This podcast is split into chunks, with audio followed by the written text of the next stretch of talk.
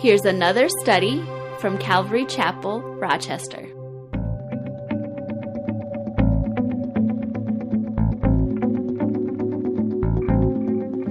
We're in Hosea in the Old Testament, chapter 10. If you want to go ahead and turn your Bibles there. If you don't have a Bible and you'd like to follow along, raise your hand. We got uh, extra Bibles in the back. You can follow along if you're interested.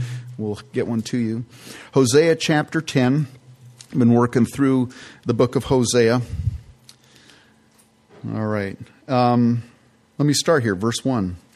Israel empties his vine, he brings forth fruit for himself. According to the multitude of his fruit, he has increased the altars. According to the bounty of his land, they have embellished his sacred places.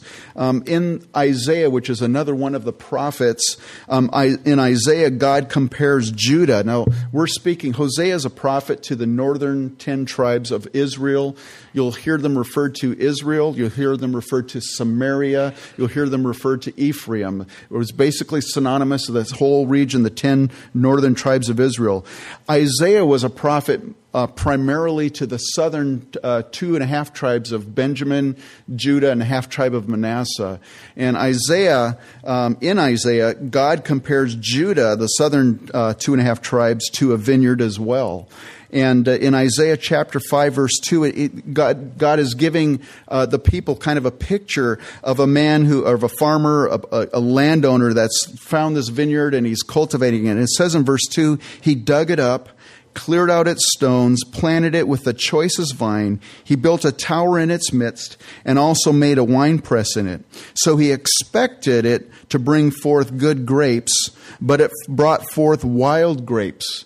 And then in verse 3 of that same chapter, he says, Judge, please, between me and my vineyard. And then a little more, he says, What more could have been done to my vineyard that I have not done it? Why then, when I expected it to bring forth good grapes, did it bring forth wild grapes? And now, please, let me tell you what I will do to my vineyard. I will take away its hedge, and it shall be burned, and break down its wall, and it shall be trampled down. I will lay it waste. It shall not be pruned or dug, but there shall come up briers and thorns. I will also command the clouds that they rain no rain on it. Throughout the Bible, Israel is pictured alternately as a vineyard or a vine or a fig tree. You'll come across that in the Bible. But generally, it's a plant that is expected to produce fruit. And God expects fruit from his people. In fact, Jesus said in John 15, verse 8, he says, By this is my Father glorified, that you bear much fruit, so you will be my disciples. Then a little later on in that same chapter, he's speaking to his disciples. And he says, You did not choose me, but I chose you and appointed you that you should go and bear fruit, and that your fruit should remain. Jesus is expecting fruit from his people. God is expecting fruit from his people. Uh, Jesus also warned his disciples in uh, Matthew chapter 7 about false prophets. How can you tell that there's a false, how do you know between a false prophet and a true prophet? He says this Beware of false prophets who come to you in sheep's clothing, but inwardly they are ravenous wolves. You will know them by their fruits. Do men gather grapes from thorn bushes or figs from thistles? Even so, every good tree that bears, uh, every good tree bears good fruit but a bad tree bears bad fruit. A good tree cannot bear bad fruit, nor can a bad tree bear good fruit. Every tree that does not bear good fruit is cut down and thrown into the fire. Therefore, by their fruits you will know them. So there's a lot of scriptures having to deal with fruits and you know being fruit inspectors and, and all that. But here in Hosea chapter 10, it says here that Israel empties his vine, he brings forth fruit for himself. There in verse 1. Now, the King James Version says this it says, Israel is an empty vine. He bringeth forth fruit unto himself. If you look at other translations, I don't know what Bible you have with you, but other translations might say Israel is a lush vine or a luxuriant vine. Uh, vine, excuse me. The picture here is a lush, a healthy looking plant, a healthy looking vine. But the problem is all of its nutrients, all of that water, all of that energy that, that was supposed to produce fruit, it basically made the plant look lush. The, the leaves are green and the branches look healthy. It even appears to have lush fruit, but when you take the fruit, and I don't know if you've ever done that, you've, you've taken some fruit and it looks great and you take a bite into it, and I've experienced that with oranges a lot, but you know, you, and all of a sudden it's like, man, it's dry or it doesn't have any flavor. And that's the picture that's being here. Um, the leaf gives the plant an appearance of being healthy, but it's all show. There's no fruit to enjoy from it. And God looked at the kingdom of Israel there, the, the northern ten tribes, and he says, Your, your fruit's rotten. It does, there's no fruit. It, it looks good, but there's nothing there says, According to the multitude of his fruit, he has increased the altars.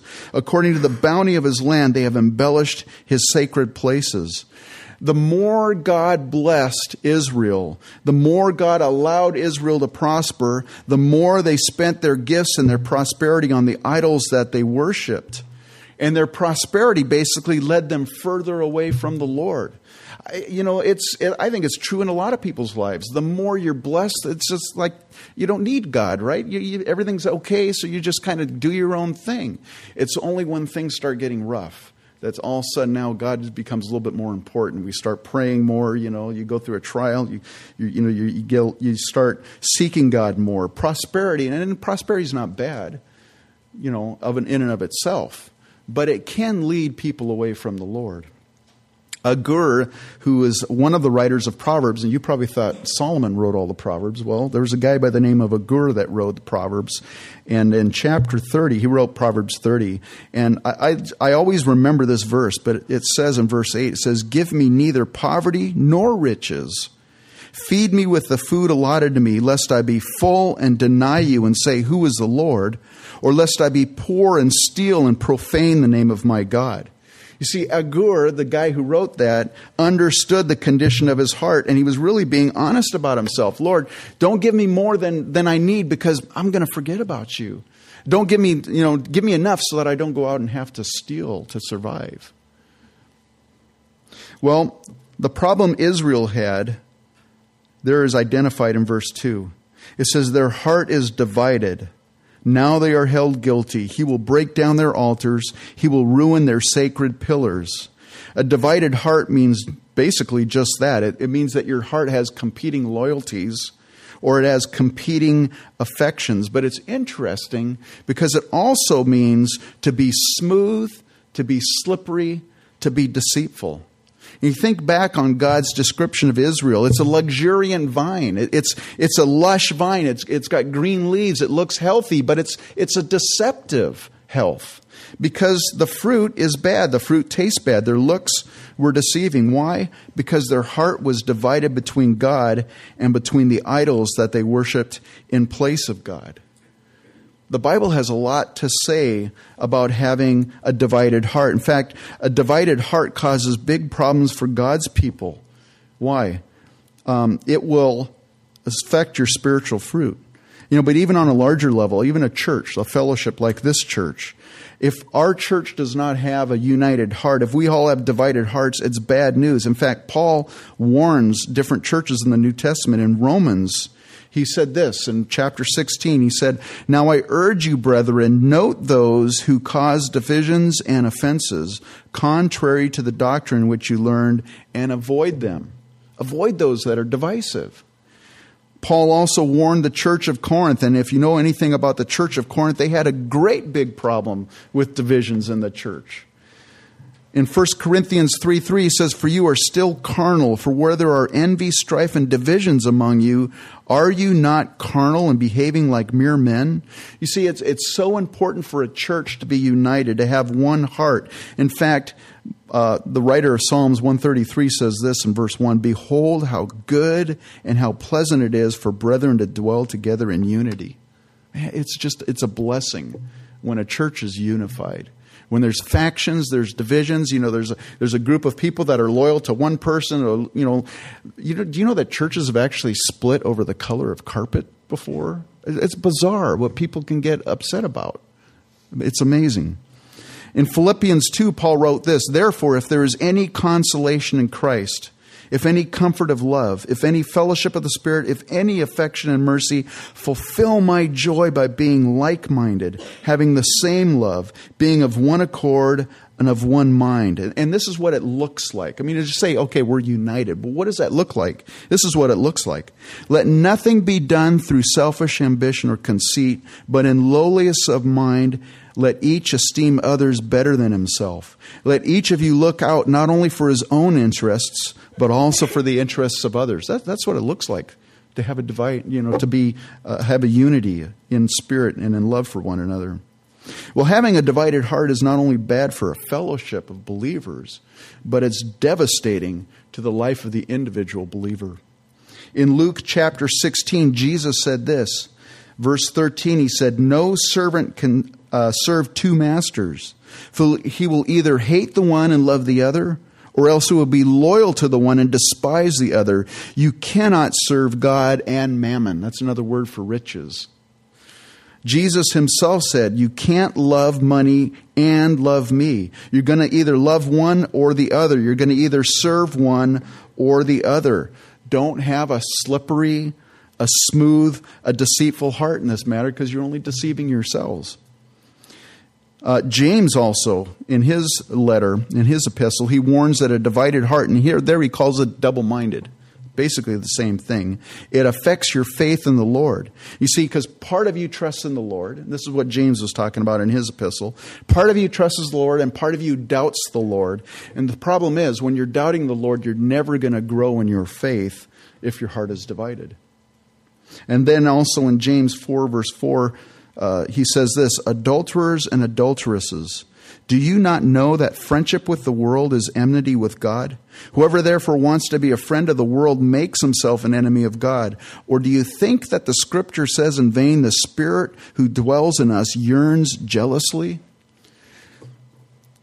It's interesting. I used to uh, do a, a, a, Bible study out at the county jail, and I remember one time one of, one of the guys in the jail was doing a Bible study. He came up to me. He goes, I don't understand this verse. It says that God's a jealous God and, and jealousy sin. So how can God be a jealous God and, and yet jealousy sin? And, and I said, well, it's not the same. You know, I might be jealous over you or jealous over my wife or jealous about something in a bad way, but God is jealous in a good way in the sense that God doesn't want to share you or share your affections with anyone or anything else.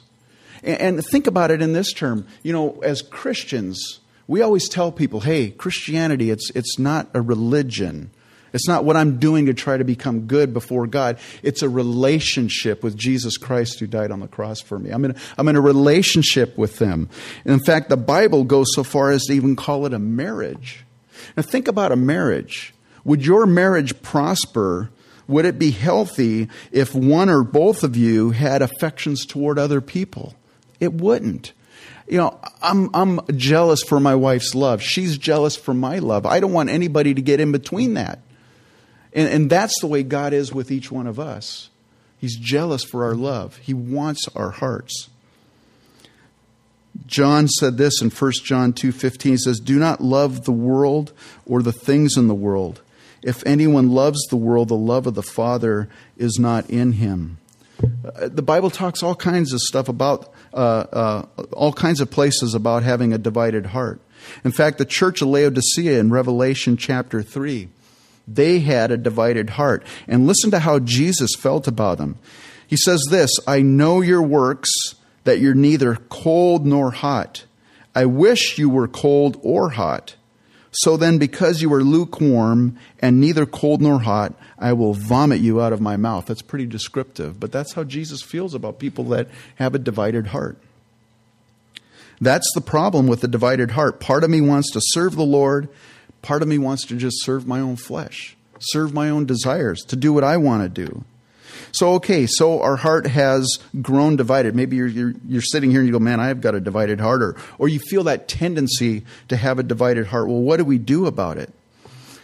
This is the verse that drew me back to the Lord. I mean, this is a verse that I just clung to when I was dedicating my life to the Lord. It's James 4 8. It says, Draw near to God, and he'll draw near to you. Cleanse your hands, you sinners, and purify your hearts, you double minded. Man, just draw near to God, man. He's just waiting to draw near to you. You need to forsake all others and love the Lord your God with all your heart, with all your soul, with all your strength. In fact, Jeremiah in Jeremiah 29, God gives us promises as in you will seek me and find me when you search for me with all your heart. God promises to, to, to, to, to let you find him if you search for him in honesty with all your heart. There's a song that we sing here at church. We didn't sing it today, but we sing it. It's called Give Us Clean Hands and it's written by Matt Redman and Charlie Hall, and it's basically taken from Psalm 24. Let me read a couple verses to you. It says, We bow our hearts, we bend our knees. O Spirit, come make us humble. We turn our eyes from evil things. O Lord, we cast down our idols. So give us clean hands and give us pure hearts. Let us not lift our soul to another. O God, let this be a generation that seeks your face, O God of Jacob. That should be the cry of our hearts. Or we just cast, we just turn aside all those things that are not that are keeping us from you. Well, Ephraim had a divided heart. And so Hosea tells him what God will do there in verse 2. He says, He will break down their altars, He will ruin their sacred pillars. Now, in the Hebrew, that He is emphatic. God is basically saying, I myself am going to break down their altars and ruin their sacred pillars. You see, they should have destroyed them. They should have cast down their idols, but they didn't. And now, because they never did, God is going to do that. Those things that you and I worship in the place of God. Because that's really what an idol is. Sometimes you think of this idol as this little, you know, this little statue that people bow down to.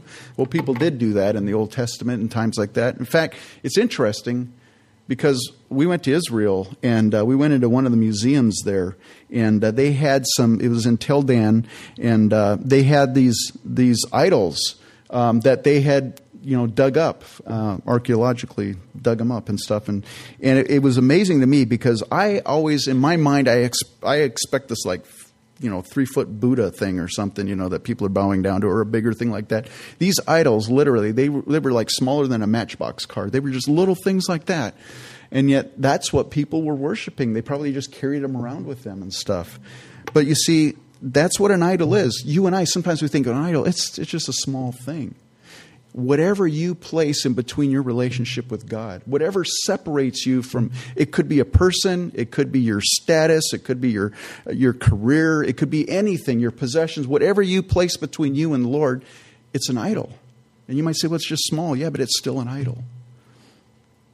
Well, they were supposed to tear down their idols. They never did. So God says, I'm going to tear them down. You see, those things that you and I put in between our relationship with God, He's going to let those things fail you. If you don't deal with them, He'll let those things fail you because He wants you to see the emptiness of worshiping false things. And so sometimes He'll just take those things away from you. And then you'll see, you realize, man, what was I, what was I doing? What was I thinking? Verse 3 says, For now they say we have no king because we did not fear the Lord. And as for a king, what would he do for us? You know, their confessions are basically this is a confession after their altars are destroyed.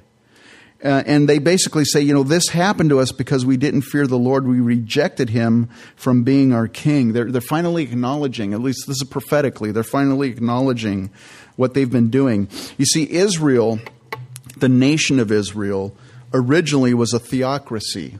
It was a nation that was ruled by God. They didn't have an earthly king. God just said, I'm going to be your, uh, I'm going to lead you. I'm going to bless you. I'm going to protect you. I'm going to take care of you. Just follow me and you'll be blessed. Well, as a nation, they rejected God as being king over them. They wanted a man, just like all the other nations around. We want a man to be a king over us. And so God gave them Saul who was the first king of Israel, to be a king over them. And Saul rebelled against God, and so God basically deposed him and appointed David to be king over Israel, a man after his own heart. And so David was the king over Israel. And when David died, his son Solomon succeeded David. And God had promised the whole, that whole line of David, they were going to be the kings over Israel. Well, when David's son Solomon died, then the northern tribes of Israel, they basically had a civil war at that point, and the northern tribes of Israel rejected Rehoboam. Rehoboam was Solomon's son, and they instead appointed Jeroboam to be their king. Jeroboam wasn't descended from David, he wasn't from the tribe of Judah, and so um, from then on, they were just appointing other men to be kings over them and not any that God had appointed. By the time of Hosea's writing, the prophet that we're reading this morning, the last four kings had been murdered, basically assassinated by their successors. See, they had continued to reject God from ruling over them. Their last king, Hoshea, when the, the, Assyrians come and they invade Israel and they, they take them all off into Assyria, that last king, Hoshea, would be unable to deliver them as well. That's what they're acknowledging, and that's what they will acknowledge. So verse 3 is talking about. Verse 4 they have spoken words, swearing falsely and making a covenant. Thus judgment springs up like hemlock in the furrows of the field the nation of Israel had broken covenant with God. And because of that, judgment, it says, would spring up like hemlock, which is basically a poisonous plant, in their crops. Covenant breakers. What are they? They're, they're basically people who make vows and then break them. They break their promises. This culture, our culture, it seems like that's just rampant in our culture, isn't it? People say they're going to do something and then they don't. They break their covenants, they break their vows, they don't keep their words. In fact, you know, if you want to stand out in your culture, if you want to stand out at work among your peers, you want to be like the stellar employer, just be faithful because that's a rare commodity these days faithfulness. Verse 5, it says, The inhabitants of Samaria fear because of the calf of Beth Aven for its people mourn for it, and its priests shriek for it, because its glory has departed from it. The idol also shall be carried to Assyria as a present for King Jareb. Ephraim shall receive shame, and Israel shall be ashamed of his own counsel. As for Samaria, her king is cut off like a twig on the water. Also, the high places of Aven, the sin of Israel, shall be destroyed. The thorn and the thistle shall grow on their altars. They shall say to the mountains, Cover us, and to the hills, Fall on us. The inhabitants of Samaria fear because of the calf of Beth Aven. What is that talking about? Well, Beth Aven was a town on the east side of Bethel. It was right next to Bethel, but it was on the east side of it. Bethel is where one of the locations where Jeroboam, that first king of the northern ten tribes, he set up a golden calf for the people of Israel to worship because he didn't want them going down to the temple in Jerusalem because that's going down into the other country, you know, and, and he didn't want their hearts the hearts of the people to get drawn back to Judah, back to the temple. So he said, Hey, you don't need to go down there and worship God that way. We'll just set up this idol here. We'll set one up in Dan in the northern, and we'll set up one down here in Bethel. You guys can worship the Lord here. You don't have to go to Jerusalem. That's basically what he did. And so one of those calves was set there at Bethel. Beth uh, means house. And uh, so this is Beth Aven. And Aven means vanity. Some of your Bibles might say wickedness. But basically, it's, it's the name of it is the house of vanity or the house of wickedness. Where Bethel, and you know, Beth again is house. El is the name is a Hebrew name for God, so it was the house of God. So because of their idolatry, they turned the house of God into the house of vanity. And it says the inhabitants of Israel would shriek and mourn over the calf they worship when it's carried off to Assyria to a present to King Jareb. And go, who's King Jareb? Well, Jareb was basically the title of the king of Assyria. It's kind of like president is the title of the king of the United States. I won't get into politics, but anyways, um, but it, that is basically a title, like Pharaoh was a title of the Egyptian rulers. And so this this idols that they worshipped, and it was gold. I mean, it was made of gold. It's probably very valuable. That would be a present to the king of Assyria, basically and says, Ephraim shall receive shame, and Israel shall be ashamed of his own counsel. You see, they followed their own counsel instead of God's.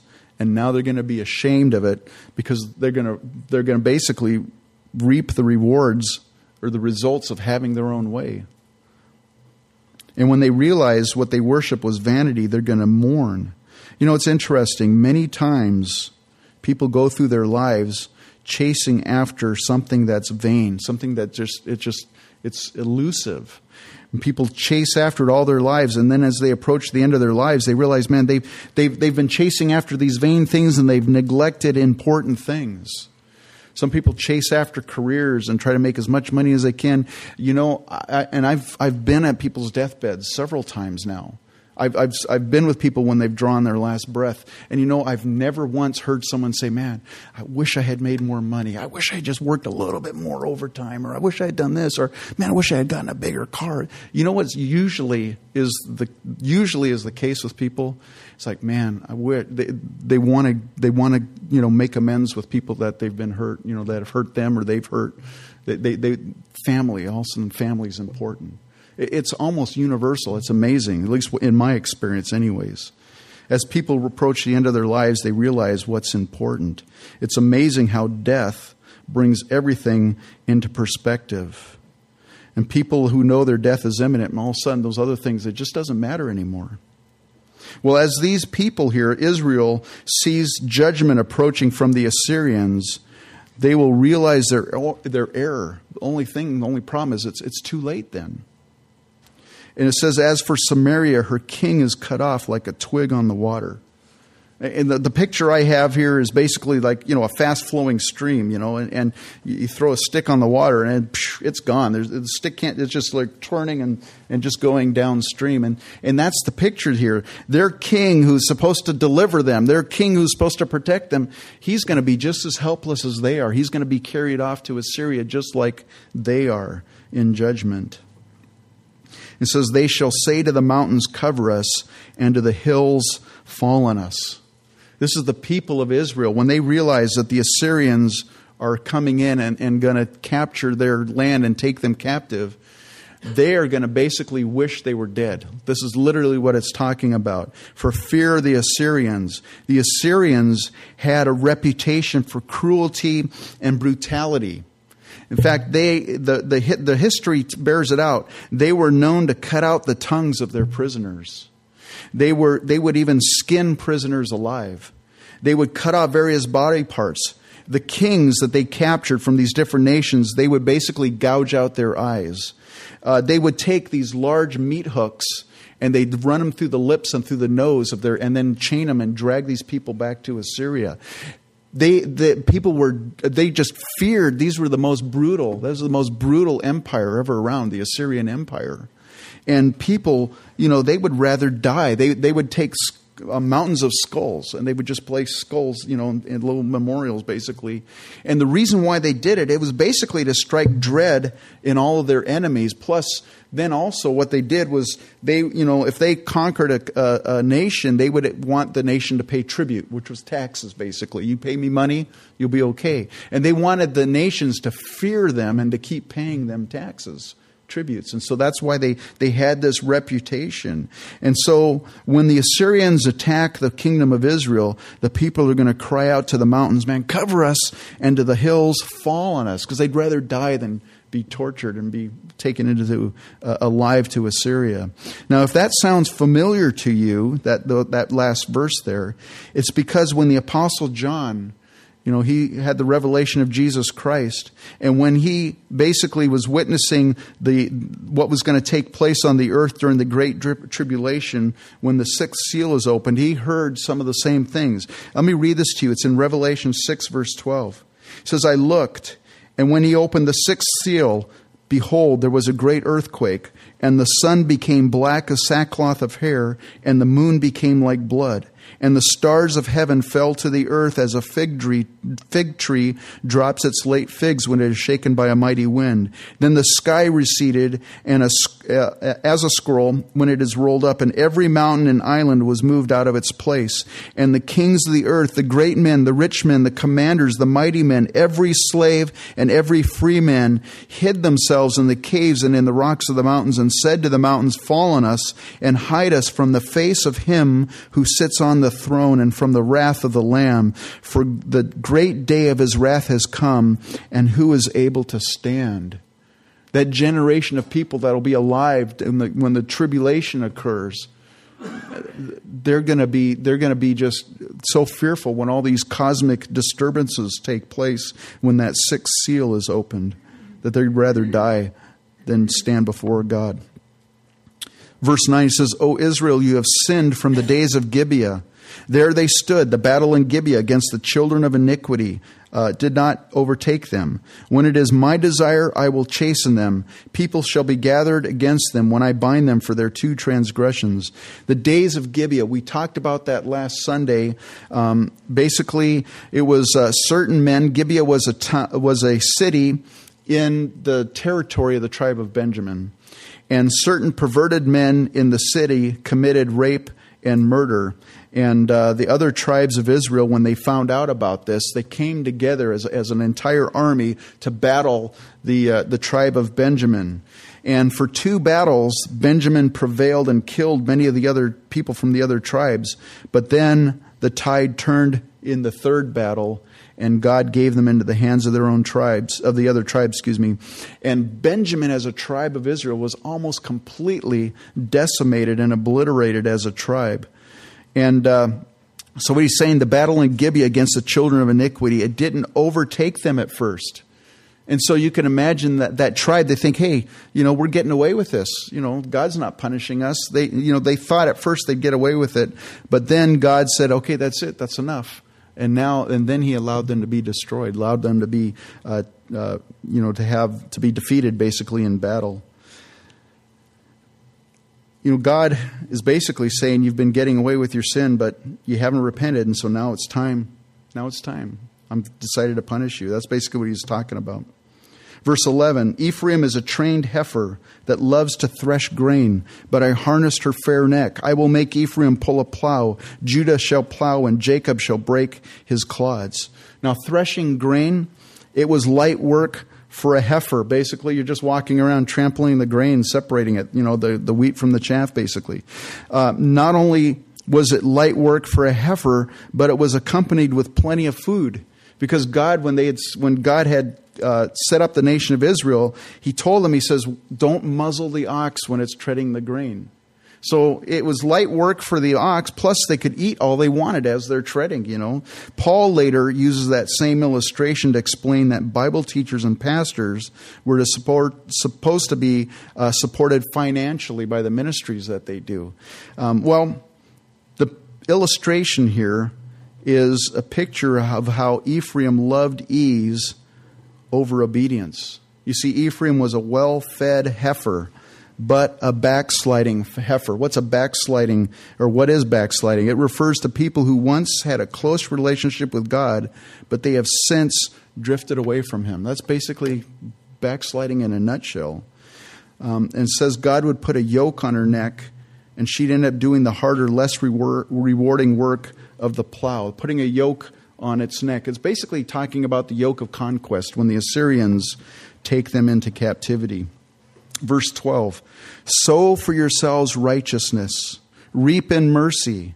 Break up your fallow ground, for it's time to seek the Lord till he comes and rains righteousness on you. Paul in Galatians 6 7 says, Do not be deceived. God is not mocked. For whatever a man sows, that he will also reap. Did you know that each one of us, we are all sowing seeds for ourselves. You might say, I'm not a farmer. No, but you're sowing seeds. Everybody is sowing seeds. Whatever you're doing now, eventually there's going to be a harvest. Eventually.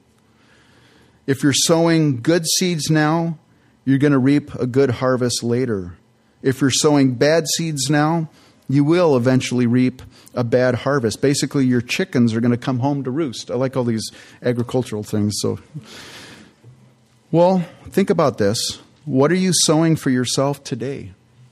The Bible, again, has a lot to say about that. And in Hosea earlier in chapter 8, verse 7, it described those who sow the wind, and those people are going to reap the whirlwind.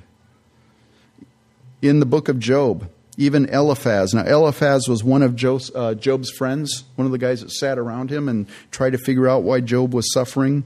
Um, he got this right, although he wrongly applied it to, to Job, okay? But he got this right. He said in verse uh, chapter 4, verse 8, he said, Even as I have seen those who plow iniquity and sow trouble reap the same. You're going to reap what you sow. And we're all sowing something. But you can also sow good seed. And that's why he says, Sow for yourselves righteousness reap in mercy. In fact, James says something similar in James 3, verse 18. It says, Now the fruit of righteousness is sown in peace by those who make peace. And so Hosea here, he's urging the people, he says, Break up your fallow ground. What is fallow ground? It's ground that's been left untilled and the rains, you know, the rains are falling and, and, and the combination of rainwater and the combination of never turning the soil over, it basically turns that soil hard as clay. And you try to plant seeds in that and you're not going to have a good harvest in it. Well, people's hearts are just like that. You see, water in the Bible is frequently an illustration of God's Word. And so if you picture this, people hearing God's word, that they're getting rained on. God, you're sitting here today, you're hearing God's word. But if you never break up the soil of your heart, in other words, you never respond to the word, you never allow it to sink into your heart, it never penetrates. The more rain that falls on your heart and you don't do anything with it, the harder your heart gets. it'll get like clay when you don't respond to God's word. So the encouragement here is to break up that untilled ground of your heart and allow God, or excuse me, allow the good seed and the Word of God to germinate and to produce fruit in your lives. It says, For it is time to seek the Lord till he comes and rains righteousness on you. Man, what a better time than today to start tilling up that hard soil of your heart and allowing God's word to change you and to transform you. What a better time than today. It's time to seek the Lord till he comes and rains righteousness on you. Remember, God is looking for fruit in our lives. And if you're willing to break up your fallow ground and to seek him, he will rain righteousness on you. In fact, it's only His Holy Spirit working in you that will enable you to produce that fruit. Jesus said this in John 15, verse 4. He says, Abide in me, and I in you. As the branch cannot bear fruit of itself unless it abides in the vine, neither can you unless you abide in me. I am the vine, you are the branches. He who abides in me and I in him bears much fruit, for without me you can do nothing. If anyone does not abide in me, he is cast out as a branch and is withered, and they gather them and throw them into the fire, and they are burned. Well, sorry or sadly to say, Israel refused to respond to God's word. They refused to break up their fallow ground. And so he tells them, verse 13, You have plowed wickedness you have reaped iniquity. You have eaten the fruit of lies because you trusted in your own way. In the multitude of your mighty men, therefore, tumult shall arise among your people, and all your fortresses shall be plundered, as Shalman plundered Beth Arbel in the day of battle, a mother dashed in pieces upon her children. Thus it shall be done to you, O Bethel, because of your great wickedness. At dawn the king of Israel shall be utterly, uh, shall be cut off utterly. Now Shalman is probably, I say probably because nobody knows for sure, but it's probably a contraction of Shalmaneser, who is the king of Assyria. Now, if I say to you 9 11, I bet you everybody here knows what I'm talking about, right? If I say 9 11, you, you remember. If I go, remember 9 11, you all know what I'm referring to. A couple hundred years from now, probably there'll be people that won't know what, I'm, what we're referring to. Well, Shalmaneser or Shalman plundered Beth Arbel in the day of battle. Well, people don't know what where Arbel or where Beth Arbel is. They've got some theories, uh, and it's interesting. You can find five commentaries and find six different theories, um, but nobody really knows. But it apparently was they knew. You know, it was, it was contemporary to their time, and so they understood.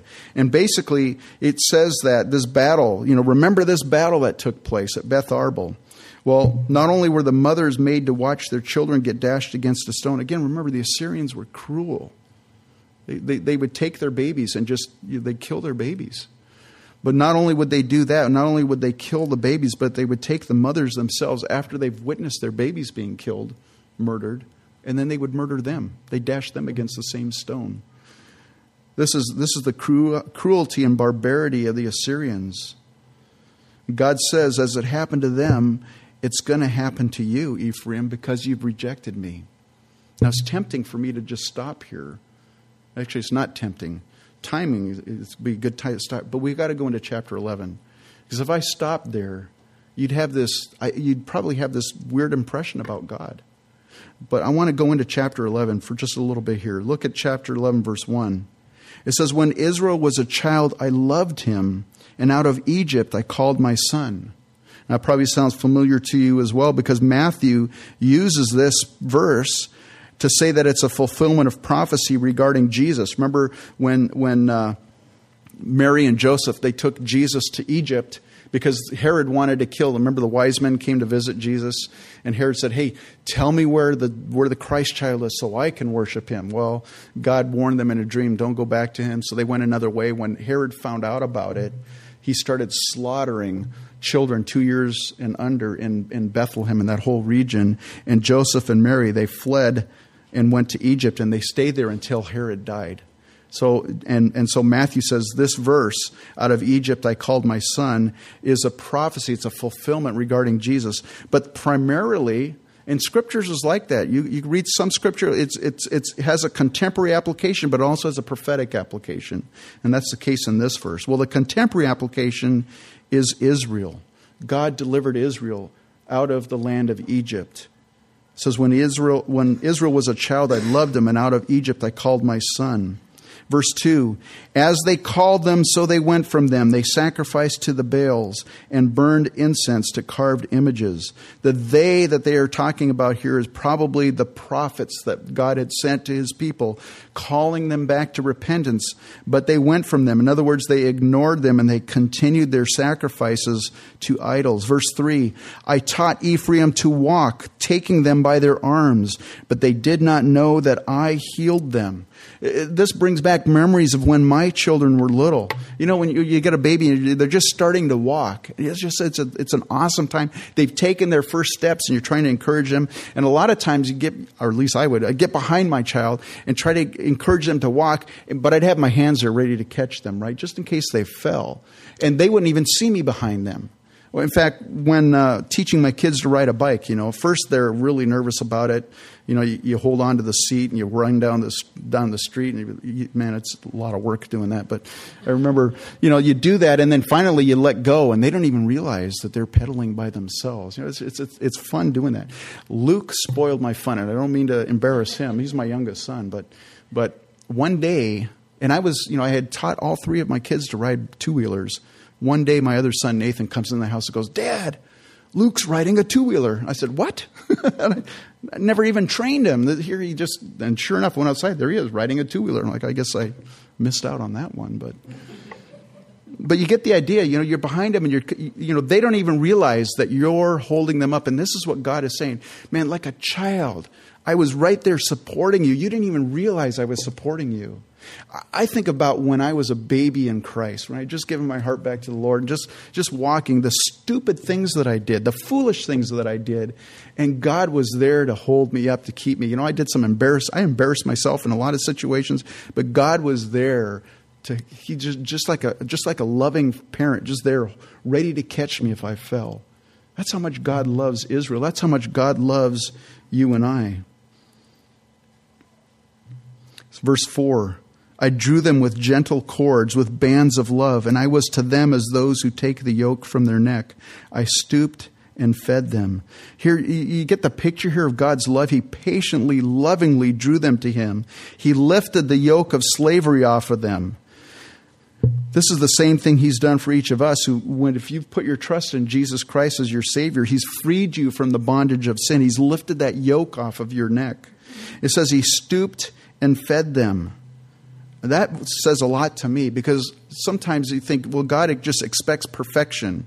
And, and, and, and, you know, I have to get my life together before I can, before I can approach God. But that's not how God operates. God stoops down to us. In fact, He stooped down by sending His Son to become a man, to live among us, to die for our sins. God stooped down to, our, to us where we were in the muck and the mire. That's the great love of God towards each one of us. He doesn't say, You come up to me and worship me. No, He came down to us. He stooped down to feed, uh, feed them. Verse 5 He shall not return to the land of Egypt, but the Assyrian shall be his king, because they refuse to repent, and the sword shall slash in his cities, devour his districts, and consume them because of their own counsels. God says they're not going to go back to Egypt. Instead, they're going to Assyria because they refuse to repent because of their own counsels. In other words, they followed their own dictates of their heart. And you know, as a as a parent, you watch your child make these mistakes sometimes, and it just it breaks your heart. But it's you know, you, you got to let them go at some point. But it can it can be heartbreaking. Parenting is not a not an easy an easy task.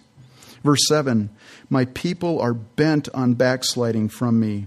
Though they call to the Most High, none at all exalt him. And they're just prone to sinning against him. They're prone to drifting away from him. Again, speaking of the divided heart, they call to him, but their heart's divided. Even though they call to him, they don't exalt him. I, have known people who, you know, they talk about God and they pray to Him when they're in trouble, but as soon as they're out of trouble, they forget about God and they continue their lives of rebellion. I had a friend, his daughter went through a real, his, when she was born, went through a horrific thing, almost didn't survive. And he made all these promises to God, and then, and then, you know, his, his daughter survived and things. And you look at his life now, he's not walking with the Lord. He's doing his own thing. It just, that's the human heart, that's the human nature. Verse 8, but look at this. This is amazing. How can I give up, or how can I give you up, Ephraim? How can I hand you over, Israel? How can I make you like Admah? How can I set you like Zeboim? My heart churns within me. My sympathy is stirred. I mean, this is such a, a, a precious verse. It just gives you a glimpse into the heart of God's mercy. Admah and Zebulun, those are two cities near Sodom and Gomorrah. Remember Sodom and Gomorrah God destroyed? Those two cities got destroyed along with Sodom and Gomorrah. And God says to, to Ephraim, How can I abandon you and destroy you? You see the love of God there. In Psalm 145, verse 8, we're told the Lord is gracious and full of compassion, slow to anger, and great in mercy. The Lord is good to all, and his tender mercies are over all his works. God basically says, How can I abandon you? How can I destroy you? He's heartbroken over the sin of his people. They're, they're going to go into captivity, but God says, I'm not going to abandon you. Verse 9, I will not execute the fierceness of my anger. I will not again destroy Ephraim, for I am God and not man, the Holy One in your midst, and I will not come with terror again, they were going to go into captivity, but God's not a man. God's not unforgiving. God's not vengeful. God's not ruled by his emotions. God is merciful and compassionate, greater than any man's compassion could ever be. And, uh, you know, it's, it's, in, it's infinite. I, I look at my own life. How many times has God forgiven me when I've sinned over and over and over and again? When I let him down, when I, uh, you know, and, and it's just, it's continuing grace, continuing mercy. Mercy is not getting what you deserve. I deserve hell. I do. God, in His mercy, has spared me from that. I like what F.B. Meyer said about this. He said, If we were dealing with man, we might despair. But we are dealing with the one who forgives us according to the riches of his grace. If a backslider should read these touching appeals, let him be encouraged to retrace his steps one by one, sure that the Father waits to welcome him where the bypath has broken off from the main road. In other words, wherever you wherever you drifted off in your relationship with God, you just retrace your steps back to you. You'll find He's there. He's there waiting for you to come back to Him. Verse 10 They shall walk after the Lord. He will roar like a lion. When he roars, then his son shall come trembling from the west. They shall come trembling like a bird from Egypt, like a dove from the land of Assyria. I will let them dwell in their houses, says the Lord.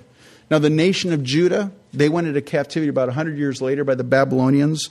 They returned to the land of, of, of Israel, but there's no record in the Bible of Ephraim coming back into the land. And so there's a lot of theories. People talk about the lost tribes of Israel and all this stuff. But here, and I don't describe to that, by the way, but here is God's promise that they'll once more return to the land in the last days. And I believe this is a prophecy that you and I are physically seeing being fulfilled right now with the nation of Israel. There's Jews coming from all over the world, and who knows what tribe they're from? God knows. But they're coming into Israel. It's, it's amazing because they've got, you know, they've got uh, African Jews, uh, Spanish Jews, South American Jews, you know, uh, European Jews. Uh, you, you, you, can name any country or any continent, maybe not Antarctica, I don't know, maybe there are, but they're Jews from, and they, they look and they have that same culture, but they're Jews. And they're coming back into the land. And this is God's promise to bring his people back into the land. And of course, um, when Jesus returns, he's going to be roaring like the lion. You know, right? He, he basically was. Um, uh, I was going to say the, the lion of the tribe of Judah. You know, he, he, he died for our sins. He, he was meek and humble. He died for our sins, but he's coming back as the lion of the tribe. There's a phrase, I forgot it. I'm sorry about that.